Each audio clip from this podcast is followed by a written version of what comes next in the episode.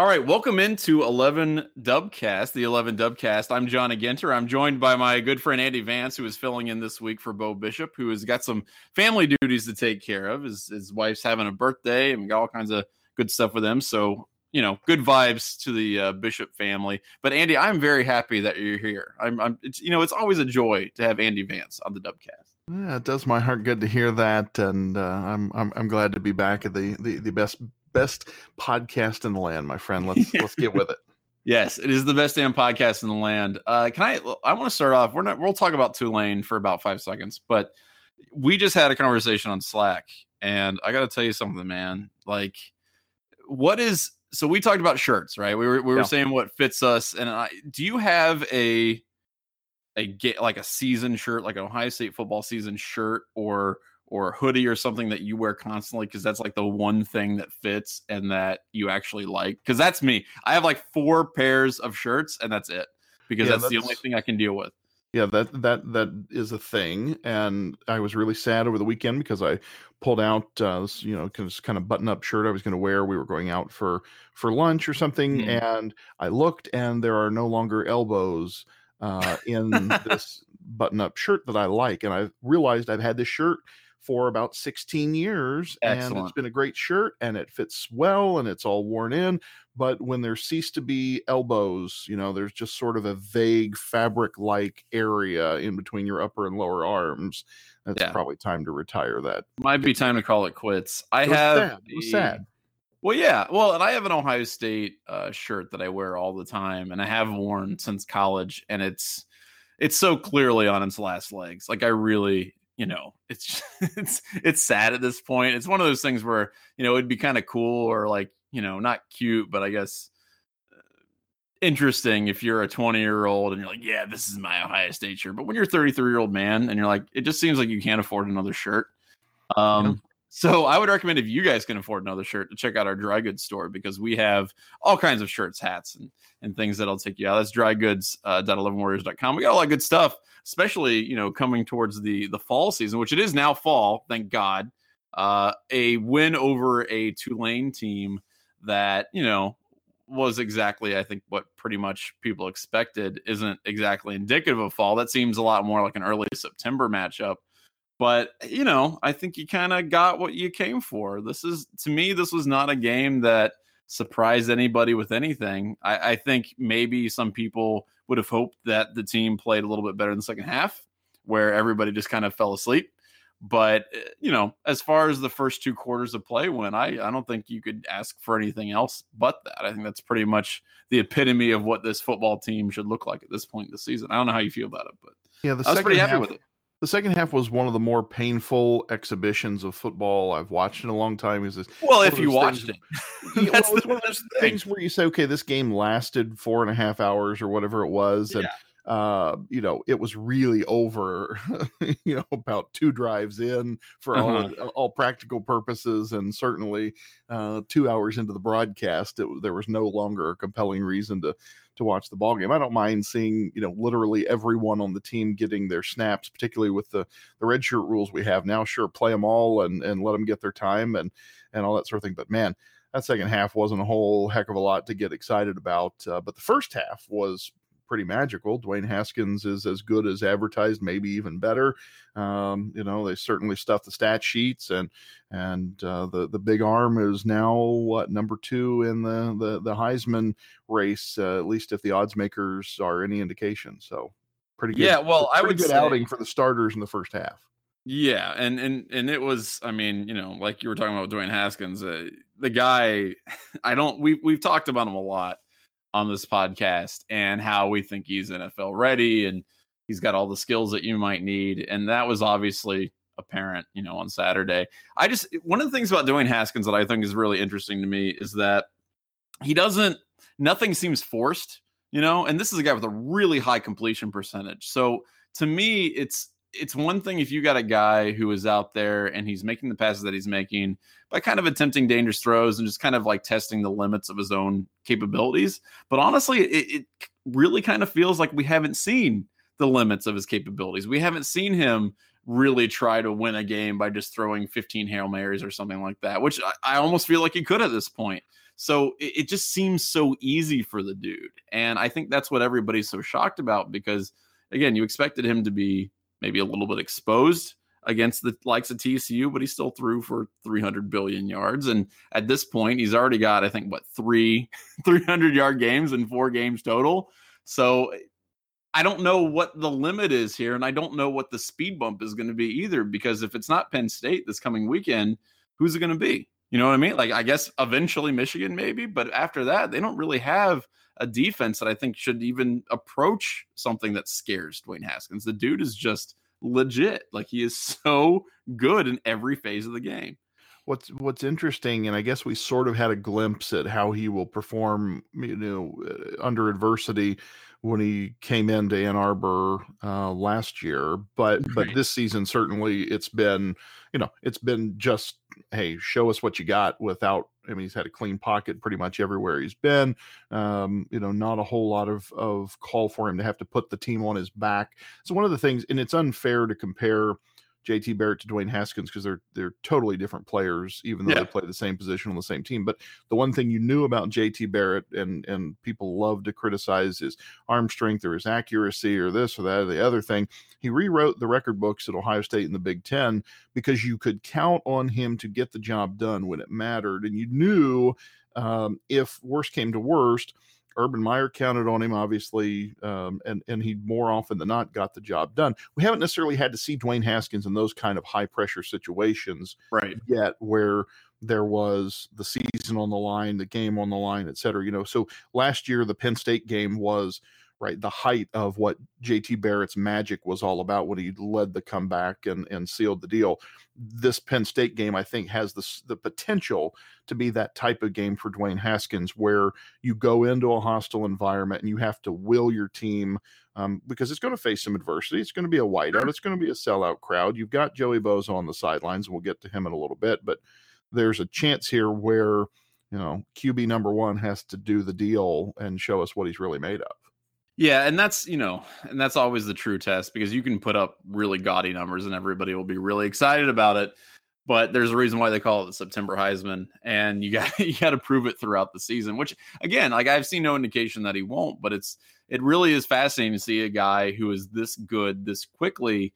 And okay, so this is the last thing I want to talk about Tulane, because that's Dwayne Haskins aside. I mean, you've got a, a great performance from him every week.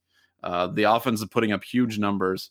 Does it concern you, Andy Vance, that you've got a running game that almost seems like it's maybe regressing a little bit as the season goes on? Because you've got, I mean, the leading rusher against Tulane had fifty-five yards. DeMario, Super DeMario McCall, was the second leading rusher on the team with twenty-six yards. Does that concern you at all?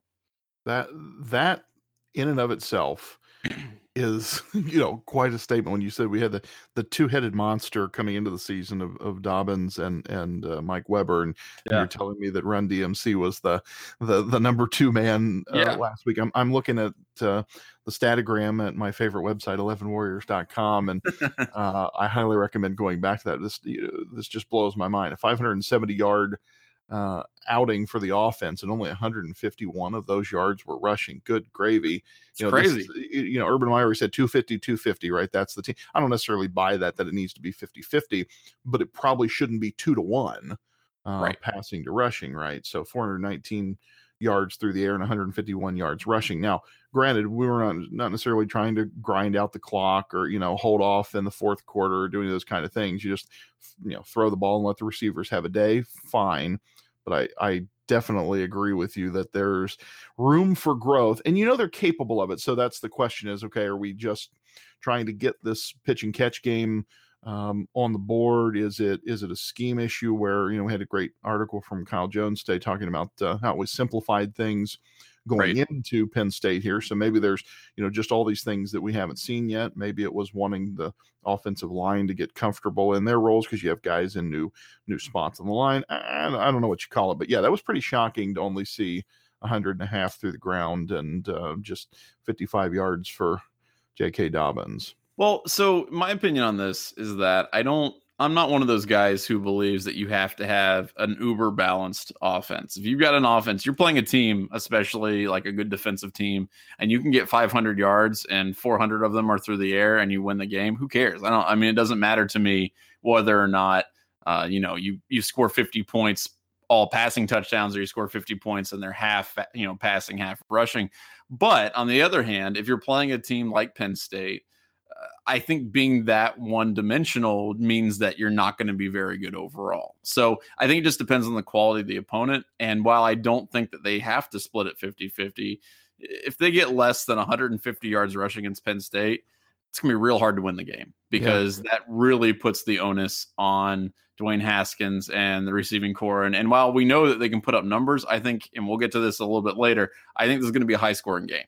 And I think that means that this team is going to have to be able to score in a lot of different ways. And if you're just passing the ball, eventually towards the end of the game, that's going to bite you in the butt. So we'll see how that goes. Uh, another thing that Ohio State fans might be a little bit concerned about, and they should, because he's the best defensive player on the team, is Nick Bosa potentially being out uh, through November. Now, we've had reports and we've talked about it on the site. Uh, his surgery is, you know, going to uh, put him out on the sidelines a little bit longer than people think. He's dealing with, obviously, the abdominal problems, and he's going to have to have that fixed. I look, my personal inclination when I first heard this was that it sounds more serious than maybe people are giving it credit for. And I, honestly, man, I, I mean, I don't, this is just me spitballing. I don't have any, in, you know, inside information or anything like that.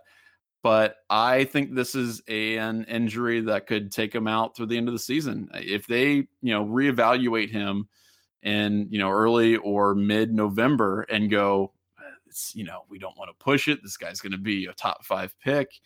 Uh, he may be done. He may be done as an Ohio State football player. I don't know. How do you how do you feel about it? Do you think he's going to be chomping at the bit to get back in, or he, would he play it safe for the N F L draft, do you think? Yeah. How, how do I feel about it? The answer to that question is I feel cheated, because this is, yeah.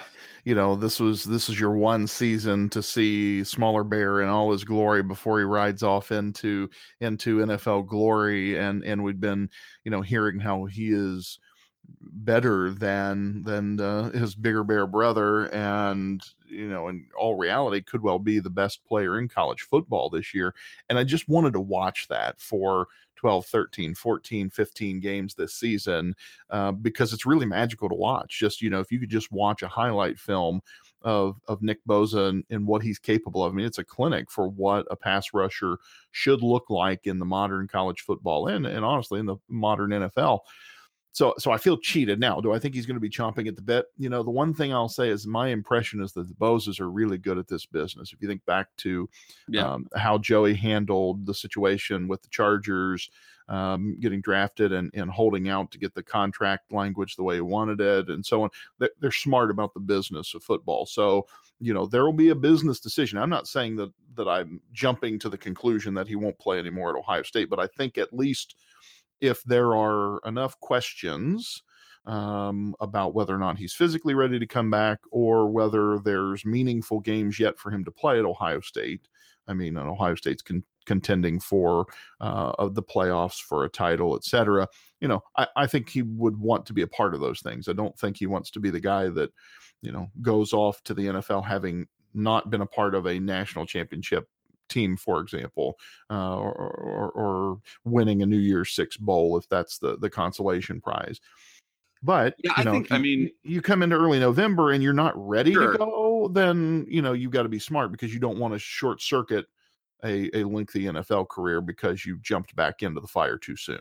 Right. That's an excellent point. I mean, depending where Ohio State is at that point in time and, and whether he can come back, if they are making a national championship run, I can imagine Nick Bosa wanting to sit on the sidelines for that. By the same token, if they, you know, if they lose to, you know, like a random game in the middle of October or something like that, and they lose to a team that they shouldn't lose to, then, yeah, it's entirely possible that the guy makes a business decision. And I wouldn't begrudge him either way. I, you know, this is a business. Whether people want to admit college football's business or not. I mean, Nick Bosa has marketable skills that will lead to him making tens of millions of dollars. And when you have that kind of decision to make, I think you've got to protect both your body and your money. And again, I'm not, I would not begrudge the guy for saying, man, you know, this is, this is something where I got to protect myself, because this could pop up again and I could cost myself a you know, a livelihood. So I don't want that. I don't want to see that happen for a guy who is clearly really, really, really, really good. And, you know, we shouldn't be denied him having a great N F L career either if he came back too soon and ended up hurting himself further. And I wouldn't want to see that. Uh, the last thing that I want to talk about real quick before we get into uh, some Ask Us Anything and then some Penn State predictions, there were some reports. Ari Wasserman over the, at, at The Athletic uh, talked about uh, the potentiality of Ryan Day being discussed as the head coach in waiting. That was kind of walked back a little bit. That was disputed by uh, some people at Ohio State, including Gene Smith. And I don't, I mean, I still feel like, you know, I would say that the powers that be were very happy with Ryan Day's performance as an interim coach while Urban Meyer was suspended. I think that, I don't think anybody would have any complaints with the way he handled the team or himself or the media. I think he did an excellent job for the time that he was there. I also think declaring him as a coach in waiting, especially if Urban Meyer doesn't have any plans on leaving, is really, really premature, especially considering the dude is going to be entertaining a lot of offers in the offseason. So I almost like, I'm not just skeptical of that because of maybe it's jumping the gun, gun a little bit. I'm also skeptical of it because I feel like Ryan Day wouldn't agree to something like that without exploring his billion other options that he's going to get at the end of the twenty eighteen football season as well. So I guess my question to you, Andy, first of all, I have two, I guess this is a two part question. First of all, would you be okay with Ryan Day as a head coach in waiting, which is a situation we've seen play out in college football before? And two, how likely do you think that scenario actually is? I have, starting with the first part, I, I think that in general, I'm not a big fan of the coach in waiting thing because it seems like it's a miss far more than it's a hit. I think, right. You know, the, the, the one that's popped up more often than not has been Jimbo Fisher uh, as being the one where it seemed to hit, and he had a good run at Florida State before things weren't so great and he got out of Dodge. But that was the the one. Far too often, you get that coach in waiting appellation, and then somebody rolls up the Brinks truck and says, "Hey, you know, we got this head coaching position over here at another Power right. Five school. Wouldn't you rather have that X number of million dollar paycheck now instead of the old, you know, wimpy? I'd gladly uh, loan you a dollar today for a hamburger on Tuesday or whatever the. I mean, that's what these things always feel like. Is hey, we really like you, so let's give you this, you know, coach in waiting job title, so you're not courting other suitors. The reality is you're going to court other suitors yep. if the market wants to put that money to you. Now, as far as Ryan Day in particular, you know, hey, I think he handled his business exactly the way I'd want him to handle his business if he were head coach at Ohio State. He certainly had a, th- a great three-game job interview. I didn't see anything in his comportment or demeanor, his press conferences, how he handled the team that made me say, oh, geez, I wouldn't want this guy steering the ship. No, I say, hey, if Urban Meyer got hit by a bus tomorrow, Ryan Day, step right up. Um, but it, it, it, to me, this situation we dealt with this offseason has me more in the corner of thinking Urban Meyer's got five more years to sort of wash the stink off this Zach Smith debacle, put another title in the books, some more Big Ten championships, et cetera, et cetera, et cetera, before he decides to hang up his whistle. That, that now, you know, I don't have any more insider information than you do. That's just my... my read on the, the the P R of the situation. So that tells me if, you know, if Urban Meyer's head coach in another five years, Ryan Day isn't going to be coach in waiting for right. the next five years. No, no. I mean, the dude, I mean, people were even sniffing around that concept when you had uh, Tom Herman here and they were like, well, that would be amazing. It was like, yeah, well, Texas just opened up or, you know, Florida opened up or something like that. You know, if, if people get the opportunities, they're going to want to talk about them. They're going to want to think about them. And I, it, it's, I think when we talk about the head coach in waiting thing, a lot of times it's these coordinators who have been around for twenty years or fifteen years or something like that, who have established themselves and said, you know, I, I feel like there's been an agreement, a mutual agreement there on the books or off the books rather for a long time before it was made official. Whereas with Ryan Day, I mean, this isn't a guy who's been at Ohio State for ten or twelve years. This is a guy who, you know, clearly is a rising star in the college football world, and he's going to see what he can get, and he should. Um, I just think it's an interesting concept. I, I am a little more, I guess, bearish on Urban Meyer staying at Ohio State for the next five years than you are. I, I think the dude uh, maybe has fewer years than that. I, I I don't see him staying much longer than three or four years. But honestly, we had this conversation on the Dubcast when he was first hired. And, and I remember we were talking about it, and I was like, you know, this is a guy who could either stay here for two years at Ohio State, you know, and just say, you know what, I'm done, or he could stay for another fifteen. It just depends on where his, you know, mentality is and how he's feeling about the job. If he still enjoys it, if he still thinks he's effective.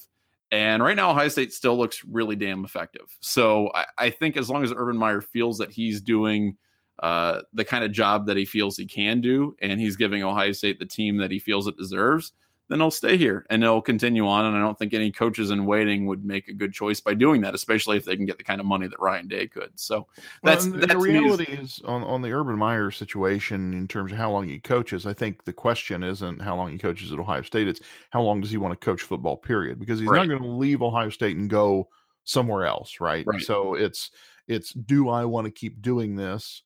If so, then, you know, he rides that horse as long as he wants, or he takes the Jimmy Johnson route and says, I'd rather go, you know, fishing off my huge boat in the Gulf of Mexico every day and right. uh, work, work on Sundays, you know, calling a game somewhere. Like that's that, that to me is the, the question is when does he decide? Cause it's not going to be coaching on Sundays. It's not going to be coaching at another program somewhere. It's going to be either Ohio State or doing fun other things. Yeah, that's an excellent point. Uh, coming up in a few minutes, we've got Ask Us Anything, which you guys sent in a ton of great questions. We'll talk about Penn State for a little bit and give our personal three things for the game.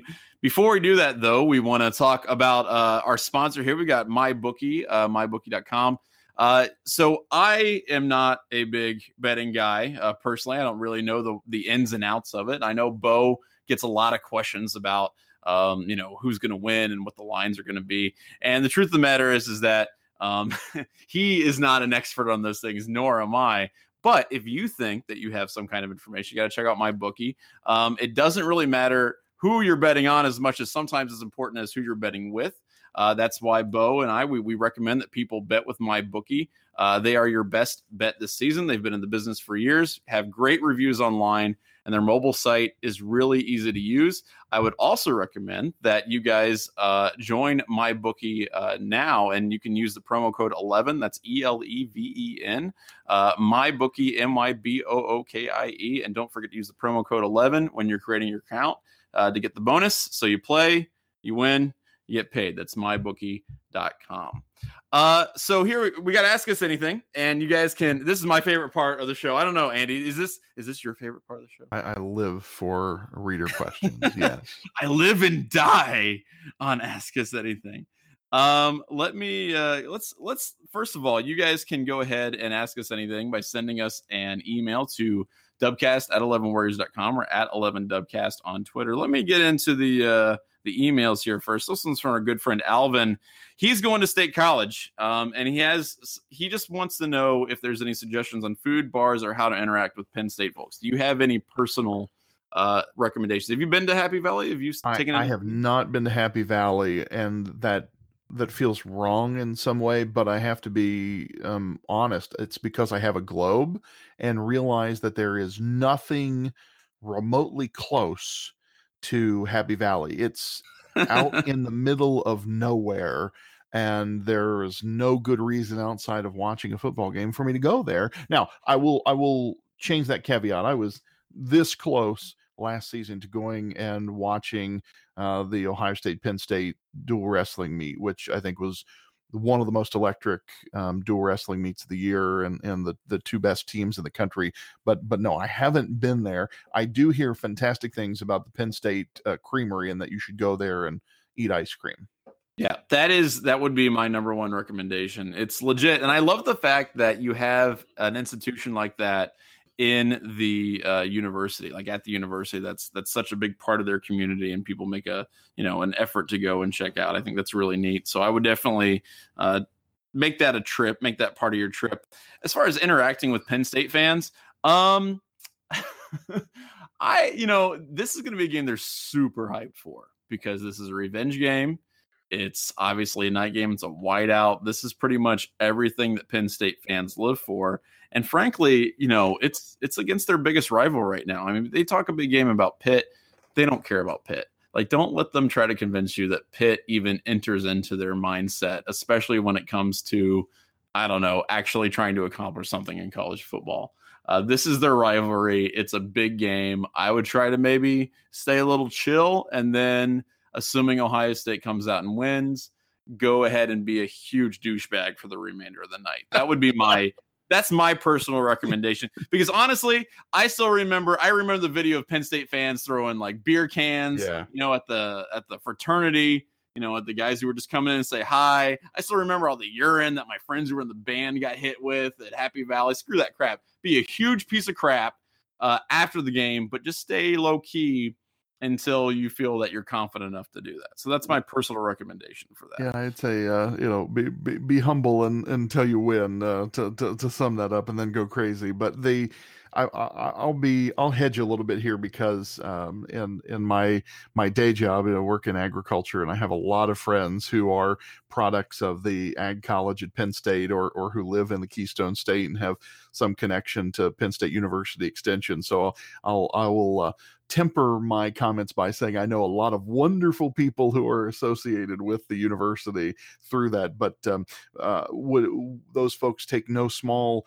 amount of joy in gigging me if uh, Penn State comes out on top as they did in, in twenty sixteen. But you, you hit the nail on the head, though. I mean, you're talking about it being a, a rivalry. Ohio State owns the all-time record in the series, and, and since Urban Meyer's come to town, you know, it's been even, well, I mean, really, Um, since Penn State joined the conference, you know, it's been a pretty lopsided rivalry, but the games yep. that Penn State have, has won ha- have really mattered. You know, they've changed the trajectory right. of those seasons, uh, and, and not for nothing. I mean, if you look at these games over the last um, two years, three years now, counting this year, both teams have numbers in front of their names on the graphic, you know, coming into the game. It's been high stakes, high ranked, highly ranked teams, you know, a lot on the line. Yeah, I, you know, and that's, that's the thing, because that's what you live for in college football. And this is probably, it, it feels like, I mean, T C U game was fun, but I really hate neutral site games. I hate them. Yes. And this feels like the first real college football big game of the year. So I'm, I'm really excited about it. Well, these games um, are what college football is all about. You know, the, yeah.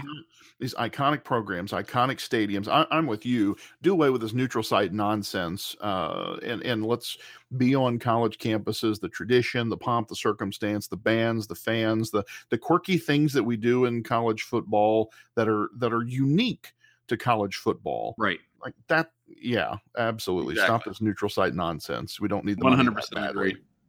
Um, all right. So our next question here, this is from Jeff Book. Uh, he would like to know. So he's saying he was thinking about Dwayne Haskins potentially in N F L, and it occurs to him that he plays a little like Troy Smith did. So he wants to know from us, why do you think Troy Smith didn't pan out in the N F L? Mm-hmm. He was such a terrific passer at O S U. Are there, are Buckeye Ohio State quarterbacks uh, just cursed? Uh, you know, that, that last part uh, about our Ohio State quarterbacks just cursed. I mean, that's a, you know, you'd like, that's one of those things that bothers me, is that you, you have all these other position groups that have done really, really well in the yeah. N F L for, for Ohio State Buckeyes. You know, are we D B U? Are we linebacker U? Are we this? You, you can go through and find leading tacklers. You know, take uh, uh, Laurinaitis and A J Hawk, both retired from their respective franchises, the leading tacklers in franchise history and so on. We don't have that, and the, there's not a standard bearer really in the in, in the quarterback room in the league, and that, you know, that's a that's a sad thing. So we've had some great quarterback play at Ohio State over the years. Uh, I'm I'm going to say that the reason Troy didn't pan out in the N F L is, uh, you know, it's Joe Flacco had a had a M R S A laced voodoo doll or something. So, I, I mean, there's, you know, this Troy yeah. gets sick and and at the worst possible time at the yeah. worst possible time, and and that's all she wrote. I I don't think anybody was as surprised as you know as I was that uh, that, that Troy didn't pan out, because he seemed to have all the tools to to be the next great one, and you know, it just didn't happen. I think here's what I would say about Troy Smith. So you're right, the, the timing was terrible. He gets sick, Joe Flacco steps in and, and wins the job and keeps the job and still has the job. But I also think that it's it is probably fair to say that as much as we love Troy Smith, he won a Heisman. His numbers, you know, he's he's up there, you know, on the on the eaves of Ohio Stadium, might have been a little overrated as a passer. And I know that's a really crappy thing to say. I know that's something that I might get yelled at for. But if you look at his stats, they're good. They're very good. Uh, they're not insane. They're not great.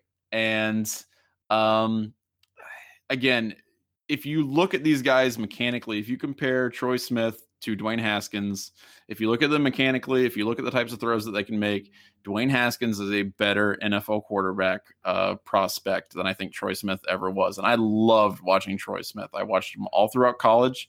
I was at the oh six Michigan game when it felt like he could convert a thirty and, or a third for thirty, and you had no problem with that. Like, there was a point in the game where I think that was a it was a third and eighteen, and they converted it. And I, I fully expected them to do that because Troy Smith was the quarterback.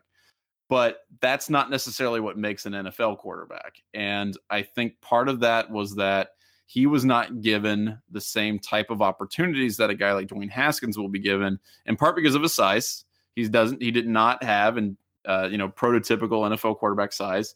And also in part because he played in a system that was not super conducive to the N F L. And they probably looked at an offense like Ohio State's and said, this guy just has to make really simple reads. He's throwing to guys who, you know, will just basically stretch out their arms and catch it. And he doesn't have like a really hard time, um, you know, with that offense. He doesn't really have to, to deal with what he might see in the N F L. And because of that, I don't think he was given quite the same opportunities. I think given the opportunities, he would have, he would have proven himself, but just, I think in terms of sheer talent, Dwayne Haskins is at least a little bit ahead of where Troy Smith was. And I know that's a crazy thing to say about a guy who ended up winning the, the Heisman, but mechanically, physically, I just think he's ahead of it. And I, I think that's why you'll see a guy like him get more opportunities than a guy like Troy Smith got. Well, and here's the um, thing, you know, I think the other thing that this question brings out is the reality that the Heisman Trophy is not a good proxy for quarterback no, success not. over the last twenty years. It really right? isn't. So you, you go back through the last twenty years of quarterbacks who won the Heisman, and they all follow a pretty similar prototype. And and Troy Smith really epitomized that, guys who had who had the ability to do it, you know, through through uh, on through the air and on the ground, and and maybe weren't the best passers in the known universe.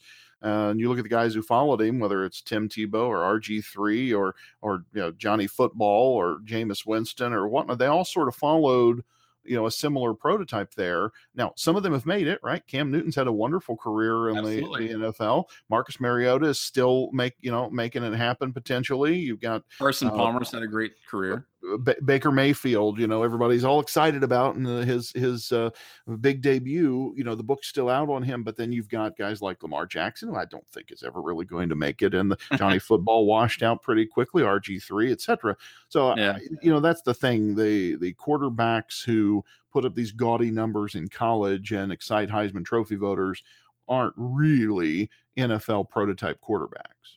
Yeah, and that's and that's really, I think, something that people need to understand is that, again, we, we love watching these guys play, but it is sometimes a function of the system that they're in, and that system may allow them to play to their their full potential, but that doesn't mean N F L is that interested, right? Like, you don't have, you know, like you don't have Jason White or Eric Crouch out there, you know, looking, knocking on the door of the Hall of Fame. That's not really how that works out. Um, so we've got a couple more questions. We're going to save those for next week. It's kind of re- both related to Gene Smith. I want to move on to Penn State. This is a, a great game. I'm really excited. And I, you know, just cannot believe that we're going to get to have a game like this. Finally, I've been waiting since the beginning of the season for a high stakes, you know, no holds barred, just two good teams kind of going at it. I was not convinced that you were going to see that with T C U, and we didn't really get it. Uh, we got it for a half, I guess. Uh, but this is the game that I think is going to be maybe the most entertaining of the entire year. So I'm really pumped. Let's do our three things. My first thing to look out for in this game is that I think this is going to be a very high scoring game. I think if you have to bet the over or the under on this, I would bet the over. I think that Ohio State and Penn State are really going to get into a shootout, especially towards the second half. And, you know, the defenses will try to make adjustments, but you've got a team that's a very good rushing team in Penn State, team that's a very good passing team in Ohio State, and they're going to be able to do both to each other. And it's really, in my opinion, going to be whoever scores last will win. You're absolutely right. If you look at Bill Connolly's S and P Plus rankings through four weeks, Ohio State's number two behind Alabama, and and the predictive ratings would say on a neutral field, Ohio State will score more than thirty points better than the average opponent on a neutral field. Penn State isn't that far behind them, coming in, uh, let's see, two, four, six, coming in sixth, just behind Michigan at twenty-four point nine. So, you know, there's Ohio State has an advantage according to the advanced analytics, but it's not a two touchdown advantage, right? So right. The line on this game is pretty is pretty good. I think, you know, Vegas uh, is good at what it does. So what, what what are we looking at? A three and a half point favorites. Um, if you factor in some kind of home field advantage, the S and P Plus would would say Ohio State will cover that, but it just depends on how big a home field advantage you think um, Penn State gets with the whiteout conditions. Uh, to give you a little food for thought on that, since two thousand fifteen, the Nittany Lions uh, against the spread win better than sixty-three percent uh, versus the spread over the past three years. So the, the, there's something to that home field advantage. Yeah. Uh, I would say my second thing that I would, I'm really looking uh, to this game is how Ohio State is going to be able to handle that atmosphere. You've got a guy, I mean, Dwayne, again, great quarterback, has done some amazing things for Ohio State. He's got all the tools. This is going to be the most hostile environment he's been in. And how he handles that crowd is going to be extremely telling. I think in that first quarter is going to be extremely telling for the rest of the game. If he goes out there and is totally unfazed, and, and frankly, he seems like a pretty cool customer, I don't think he's going to have too much trouble. But how he goes out there the first couple drives, I think is going to be very indicative of the rest of the game.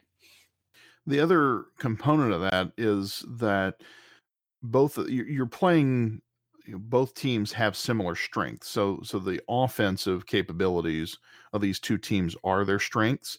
So right. uh, unlike years past where maybe you'd say, okay, uh, Penn State's strength is, is this, you know, crushing back-breaking defense or something along.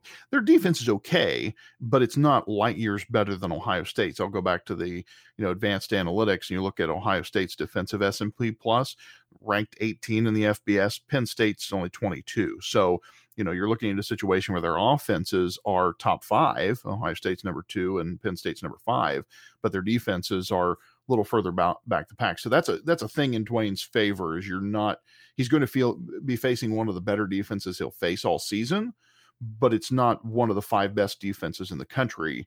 Right. Um, so so I think that that's a that's a plus for him in dealing with the hostile environment, the the crazy crowds, how the communication works. That'll be the The big thing is, is they have they got a, a strong communication system ready to deal with the noise, or the offensive linemen um, ready? Because that'll be the other thing, right, is how well yeah. are the offensive linemen performing uh, in that same hostile environment. I think if if the line's doing their job and, and Haskins comes out as unflappable as he seems to be, I, I'm not sweating this game. Yeah, I, I think in the the thing that will make me feel more comfortable, and this is my third thing, is uh, limiting big plays from Penn State, and then hopefully creating a few early big plays of Ohio State's own uh, in the first or second quarter. Because to me, a lot of this game is going to be about momentum, and if you can force Penn State into three and outs and not give up a sixty-yard, you know, passing play or a thirty-five yard rushing play. If you can keep those to a minimum, you're going to have such an easier time controlling both the flow of the game and the crowd. And again, if you can maybe throw one deep to Austin Mack or something like that, just to even just set the tone of the game, I think that's going to make a huge difference towards the end of it. So that to me is the third big thing, making sure that you limit the big plays from uh, Penn State and try to cause a few, few of your own early. Well, and here's the thing that maybe will will feed into what you're saying a little bit. Statistically, uh, Dwayne Haskins was named co-offensive player of the week in the Big Ten this week for his yep. um, gaudy performance versus Tulane. The other member of that co-offensive player of the week uh, award was Penn State running back Miles Sanders, who, right. you know, rushed for two hundred yards, three touchdowns on twenty-two carries and a win Friday against Illinois. So, you know, this concern about chunk plays, uh, big, big plays, and somebody like Sanders ripping off a long run, it's a real concern um, because the Ohio State's defense has shown that it's susceptible to giving up those big plays. And those can right. be momentum changers, right? So you you you have a breakdown in the defense. Maybe it's a young guy who doesn't maintain gap discipline or isn't where he's supposed to be at the at the right time, or it's uh, you know, McSorley decides to pick on one of the one of the, the members of the secondary that isn't maybe quite um, to the level of of what we've come to enjoy the last couple seasons. All these guys now in the N F L. You know, could be could be a, a long night for some of the members of that defense, because that's that's definitely not Ohio State's strength um, compared to the offense. Offense is a clear strength. Defense, you know, there's there, there's some work to do there in the, the linebackers and the secondary in general. Yeah, that's that's going to be a big one. Hey, I want to tell you something, Miles Sanders, man. He's he's being he's he's playing better at running back than uh, Saquon Barkley did last year. I, I just think blasphemy. Yeah, I know. I know people hate to he- hear that.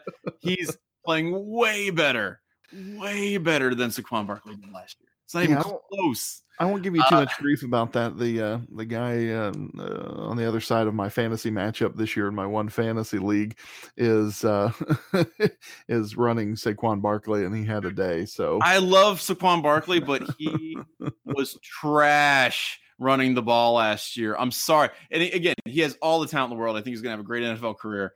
But whatever reason, he was just he he was not a threat running the ball, period. The story guy, was written before the season last year. Yeah, well, I got to tell you, man, Miles Sanders is going to be much more of a threat, and that's something that Ohio State definitely has to look out for.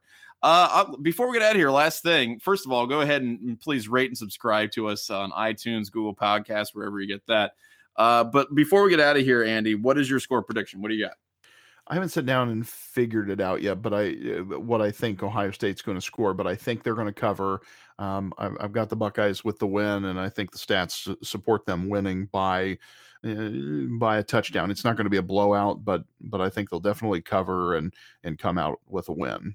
Yeah, I think this is going to be a back and forth game all the way until maybe the fourth quarter. And then Ohio State at that point will probably maybe clamp down a little bit and they'll score the final touchdown. I am looking at something. Personally, I would guess something around like forty-two to maybe thirty-six. That would be about what I would expect from this game. Uh, but who knows? I mean, this could go either way. You've got a lot of great players on both teams, and I'm I'm excited about it. This is this is the game that I have been circled on my calendar for a really long time. It's going to be a lot of fun to watch. Uh, so hopefully you guys enjoy it. We'll talk about it next week. And thank you again, Andy, for for filling in. It's always a great time when you're on. I, I am the, uh, uh, what do I say? The much larger version of the, the co-host of this program, you know, Bo's much, much better, larger, but well, I always say it this way, but Bo's much better looking, but, but I come in a much larger package. So, you know, it's a trade off. So uh, happy to Fair be enough. here and, and thanks for having me on, Johnny. All right. Well, we will see you guys next week.